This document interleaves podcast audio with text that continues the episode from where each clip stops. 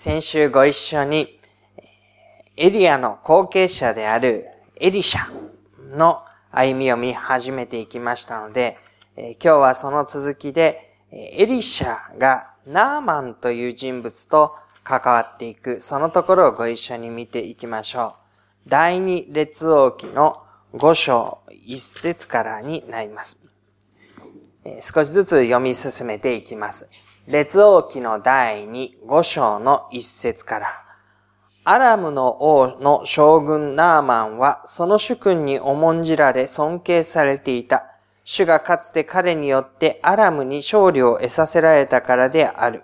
この人は勇士ではあったが、雷病ザラートにかかっていた。ここに一人の人物が出てきます。アラムの王の将軍ナーマンと言われる人です。で、このアラムは外国になります。で、外国の王の将軍であったナーマンというのは、まあ、イスラエルからしてみれば、どこの誰という感じで、あまり関係のない人物であったわけでした。で、彼は非常にその王に用いられて信頼をされていた人物でした。彼が戦いに行って勝利をしてきた、その実績がありましたので、彼は尊敬され、信頼されていたわけです。しかし、この勇士であったナーマンは、ここにタラートに侵されていたというふうに記されています。これは重い皮膚病とも言われるもので、なかなかそのことが、まあ、普通に考えると治るとは思われない。そういうものになります。場合によっては、そこに侵されている人は、どうしてもそれが広がってしまうので、人々の間ではなくて、隔離されてというような生活を強いられることも多かったようです。で、えー、そのところですね、もう一人の人が紹介をされていくのが二節です。アラマはかつて略奪に出た時、イスラエルの地から一人の若い娘を捕らえてきていた。彼女はナーマンの妻に仕えていたが、その女主人に言った。今度の出てくる人物は、イスラエルのところから捕らえ移されてきた娘、若い娘ですね。彼女がいたわけです。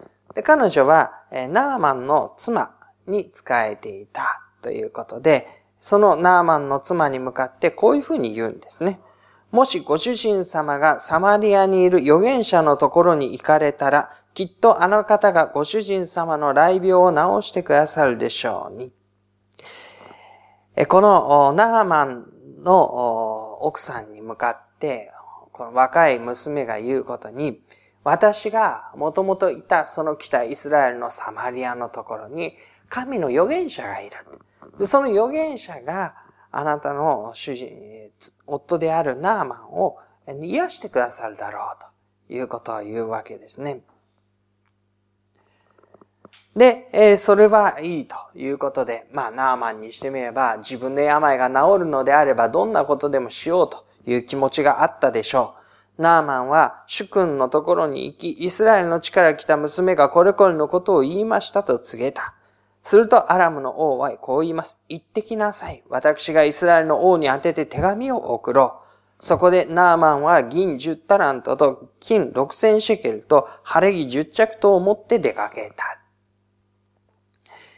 王様もですね、イスラエルの王に向けて手紙を書いてあげようということで、ここで一人の人の病のことについて、王様も出てきて後押しをしてぜひとも治ってほしいと、そういうことの中で送り出されていくことになります。で、そのことのためにはどんなことでもしよう、どんなものでもというふうに考えて、銀10タラント、金6000シェケル、晴れ着10着。これは非常に多くの財産になります。で、その財産を持って出かけていくわけです。治ったならばこれを差し上げてこよう。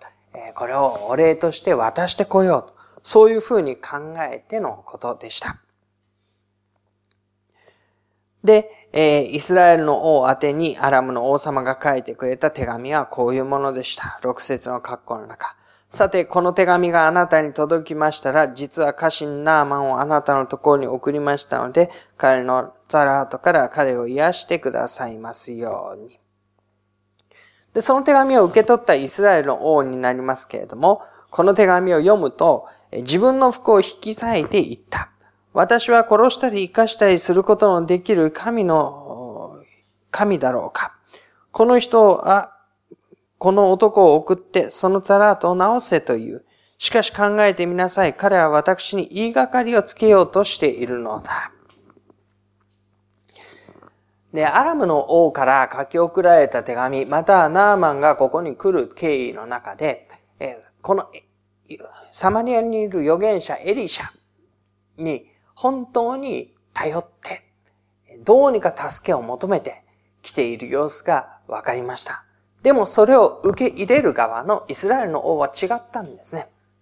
彼は自分に対して無理な要求をされているというふうに感じました。なのでこう言ったんです。殺したり生かしたりすることのできる神であろうか。いや、そういうものではありえない。これは後のところで、こうやって殺したり生かしたり病を癒したりすることができるのは神以外にはないということを明らかにするためにこの人の口をして言わしている。非常に強調された表現になります。私は生かしたり殺したりすることのできる神であろうか。いや、そんなことはない。であれば、一体誰がそんなことをすることができるのか。それは誠の神以外に他ならない。というふうに、後のところでそのことがクローズアップされてくるわけですね。でもここではですね、私のところに言いがかりがつけられている。考えてみなさい。私はこの人のことを直せるはずがないじゃないか。そのことを無理やり、えー、頼んできて、そして言いがかりをつけて、そのことをエリシャが聞きます。そしてエリシャは八節の格好の中。あなたはどうして服を引き裂いたりなさるのですか？彼を私のところに起こしてください。そうすれば彼はイスラエルに預言者がいることを知るでしょう。と言うんですね。で彼を私のところに起こしてください。生きた神の言葉を告げる預言者がここにいるということを彼が知ることになるだろう。こうしてナーマンは馬と戦車を持ってきて、エリシャの家の入り口に立った。エリシャは彼に使いをやっていった。ヨルダン川へ行って七度あなたの身を洗いなさい。そうすればあなたの体が元通りになって清くなります。ナーマンは馬と戦車でエリアの家の入り口に立ちます。彼はそういう意味で勇敢な力ある、権力あるものだったわけです。馬と戦車でエリシャの家に来ます。普段そういう人がこういう風に来ることはない、なんとも場違いな感じがしたでしょう。その、しかし、ナーマンは、助けを求める側の立場にあったわけですね。彼は今必要を感じていて、そのことにどうしても助けを必要としている。そういう立場でエリシャの家の入り口に来ます。その彼に向かってエリシャはヨルダン川へ行って七度身を洗いなさいというふうに告げるわけです。11節しかしナーマンは怒って去り、そして言った。なんということだ。私は彼がきっと出てきて立ち、彼の神主の名を呼んで、この幹部の上で彼の手を動かし、このライブ、えー、サラートを直してくれると思っていたのに、ダマスコの川、アマナやパルパルはイスラエルのすべての川に勝っているではないか。これらの川で洗って私が清くなれないのだろうか。こうして彼は怒って木とについた。ナーマンは、このエリシャの言った言葉を聞いて怒ったというんですね。というのは彼はこう思っていたんです。彼が出てきた。まあ、言い換えればエリシャは出てこなかったということですね。で、立って彼の神、主の名を呼んで、この幹部の上で彼の手を動かし、この雷病を治してくれると思っていた。神の主な名を呼んで、この幹部の上で彼の手を動かしということですね。あまりにも川で行って身を洗えというのは、まあ普通というか、えー、そういうものに過ぎなかった。それであれば、私がわざわざこんなところに出てこなくても、ダマスコの川でも他の川でも、えー、私がそこで身を洗って清くなれたのではないか、ということを言うわけですね。でも、こう言われたことはあまりにも簡単なことで、そのことの中にありがたみがなかったわけです。神の名を呼んで何か行々しいことをして、それできちんと直してくれることを願っていた、期待していた。でも、言われたことは何か子供騙しのような川に行って洗いなさい。それなら私のところでだってできたじゃないか。なぜこんなことをわざわざ言われなくてはならないのか。で、怒って祈祷についていきます。その通りにはしなかったということです。しかし、その時彼のしもべたちが彼に近づいてこう言いました。13節我が父よ、あの預言者がもしも難しいことをあなたに命じたとしたら、あなたはきっとそれをなさったのではありませんか？ただ彼はあなたに身を洗って清くなりなさいと言っただけではありませんか？もっと難しいこと、これをしなさい、これをしなさい、これをしたら、こういう風になって癒されますよっていうことであれば、必死になって癒されるためにそれをしたのではないですかでも今、簡単な、あまりにも簡単なことを言われたゆえに腹を立ててそれをしないと言っているのではありませんかそこでナーマンは下っていき、神の人の言った通りにヨルダン川に七度身を浸した。すると彼の体は元通りになって幼子の体のようになり清くなった。そこで彼は一行のものを全部連れて神の人のところに引き返し、彼の前に来てこう言った。私は今、イスラエルのほか、世界のどこにも神はおられないことを知りました。それでどうか今、あなたのしもべから贈り物を受け取ってください。彼は、イスラエルに神がいらっしゃる。その他に神はいらっしゃらない。誠の力ある方は、この神だということを知り、そのことを告白し、そしてエリシャの前に来て贈り物を送ってくださいというふうに言うわけですね。で、えー、エリシャはこういうふうに答えました。16節神の人は言った。私が仕えている主は生きておられる。私は決して受け取りません。それでもナーマンは受け取らせようと資金に彼に進めたが、彼は断った。エリシャは神は生きておられるということを言いました。私が仕えている主は生きておられる。これはエリアにもエリシャにも共通して言えることですけれども、その言葉の一番最初に主は生きておられるということを繰り返す傾向があります。主は生きておられるというのは、ある意味、その当時人々がよく口にした挨拶にも近い、使い古された、言い古された言葉ではありました。でも、その言葉を彼は、私が仕えている主は生きておられると、改めて言い、このお方こそがまさにこの宮沢を行った方なのだということを明らかにします。で、その主がなさったことなので、私はその贈り物を受け取ることはしないというわけですね。私自身が何かあなたのためにしてあげたのではない。神があなたのためにしたのだ。で、17節そこでナーマンは言った。ダメでしたら、もどうか二頭のラバに乗せるだけの土をしもべに与えてください。しもべはこれからはもう他の神々に全焼の生贄やその他の生贄を捧げず、ただ主にのみ捧げますから。この土を持って帰るというのは祭壇を築くための土になります。それを持って帰って、本当の神に生贄を捧げる。主にのみ生贄を捧げることにします。ただ18節主が次のことをしもべにお許しくださいますように、私の主君がリモンの神殿に入ってそこで拝む場合、私の腕に寄りかかります。それで私もリモンの神殿で身をかがめます。私がどうか、リモンの神殿で身をかがめるとき、どうか主がこのことをしもべにお許しくださいますように。このところでは、アラムの王が一教の神になお偶像の生贄を捧げ続けるだろうと。その時私は王の近いしもべとしてそれを手伝わなければいけない。そのことについては許してくださるようにというふうに言うんですね。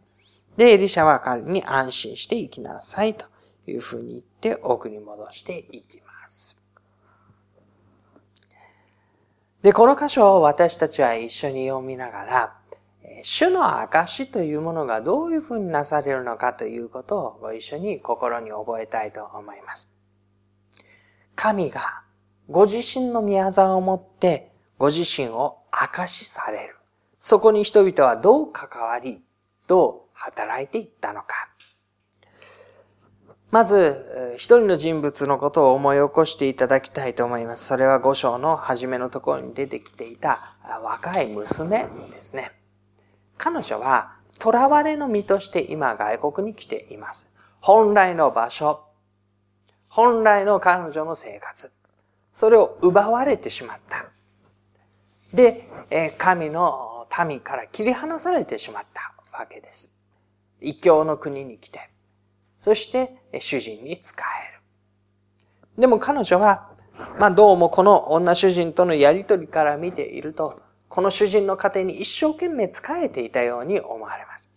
そして、敵国に来て仕えているとはいえ、この自分の主人になったご夫妻、ご家庭が本当に幸せな歩みができるように、主人のナーマンの病が癒されるように、彼女はこの家族の立場になって、そして、えー、北イスラエルのエリシャという預言者を紹介することになるわけです。で、ここに、えどこにどのような立場であっても、たとえ捉え移されていった敵国の支配下の中にあっても、誠の神を見失うことなく、そして同時に、この誠の神への信仰を持って、そこにいる人たちに良いものをもたらすという信仰の歩みを彼女がしていたことを私たちは見るわけですね。ご主人のために、サマリアにいる預言者のところに行ったら、というふうにそのことを告げたこの女性の役割です。で、エリシャが、こう、していったことは何なのかというとですね、神ご自身がなさる見業ということが、いくつかの方法を通して強調されていくことになります。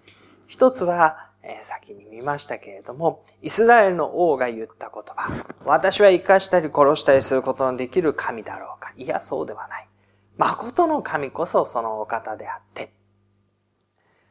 で、えー、ナーマンが来た時、エリシャのところに来た時に、ナーマンはエリシャから何かその、エリシャ自身の特別なことを求めたわけですね。でも、エリシャが言ったのは、川で七度身を洗うこと。それは、神の御業でした。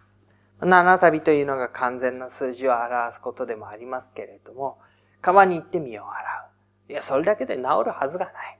イスラエルの水、川の水に何か特別な薬が混ぜてあるわけでもない。そういう意味で言えば、あそこの川でもここの川でも本当は同じ。でも、神が、このナーマンの歩みを捉えて、そして、新しい歩みを与えてくださる。これは神にしかできない。神ご自身がなさった見業だったわけですね。その神ご自身の技がなされるという時に、ナハマンに求められたのは従順さでした。神がどのような形でこの人を取り扱われるのか。そのことは取り扱われる側が決めることではありませんでした。もっとありがたみのあるやり方で実感を伴うように私に望んでください。そう。この力ある兵士にふさわしくですね。何か、えとてもドラマチックなことが、ダイナミックなことが、劇的なことが彼の身の上に起こったら、そのことによって癒されたら、そのことが本当にはっきりとわかるわけですね。そういうような技を期待していたにもかかわらず、川で身を洗いなさい。あまりにも当たり前のこと。しかし、その従順さに対して神は働かれた。神の技が行われる。というとき、それに何か特別なものを付け加える必要はない。けれども、従順に従うことは必要である。神がなさろうとしているそのことを100%その通り受け取っていくような従順さが必要だということです。で、そのことを、えー、して、ナーマンが癒されていったときに、ナーマンは最後に、アラムの王の将軍として、アラムの王に仕えることを、もう一度こう確認するわけですね。彼は誠の神を知っていきました。ああ、今私は知ったと言いました。だから彼自身は変わっていくんです。変わっていくんですけれども、土を持っていってそこに生贄を捧げよう。誠の神にこそ生贄を捧げようというふうに考えているわけですけれども、でも相変わらずアラムの王の将軍のもとでは、アラムの王のもとでは使えなければいけないわけですね。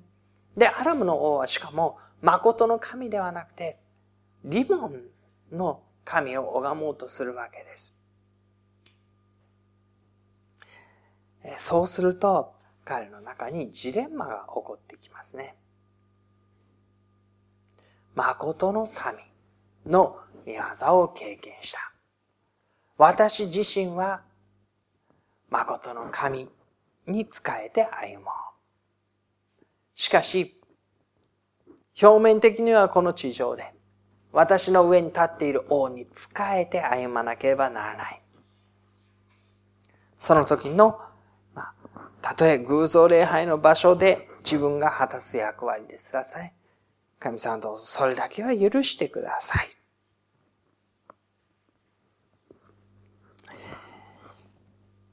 まあ、彼女、一番初めに出てきた若い娘も、このところでのナーマンも、最終的には使えるという立場に戻っていくというか、自分のありようをそこで見つけていきます。誠の神が働かれる時に、それぞれの場で使える者たちがいる。その技を通して、どういう形でかはわからない。ある人は、この若い娘のように、このことがあの神様によってっていうふうに伝えることによってかもしれません。ある人は実際具体的にその主人を助けること。行動を持ってサポートすることによってかもしれません。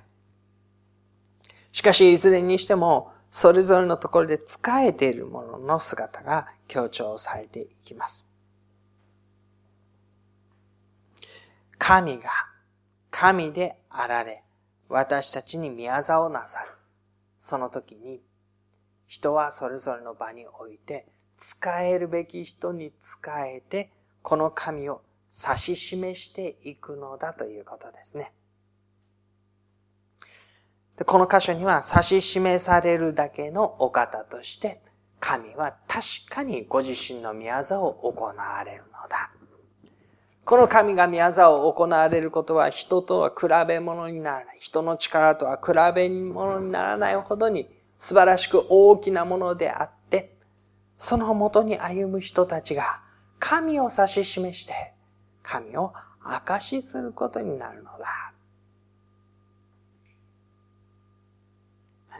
そのことがここには書かれていました。エリシャが預言者として立つ。その彼の歩みを通して人々が神のことを知っていくようになる。それが神の技でしたし、神の技に使える者たちの姿でした。その神の技がなされ、神の皆が高らかに上げられ、神のことを知る者が起こされるように。その歩みの中に使えるものとしてそれぞれのところで導かれていることを特にご一緒に覚えたいと思います。しばらく黙祷いたしましょう。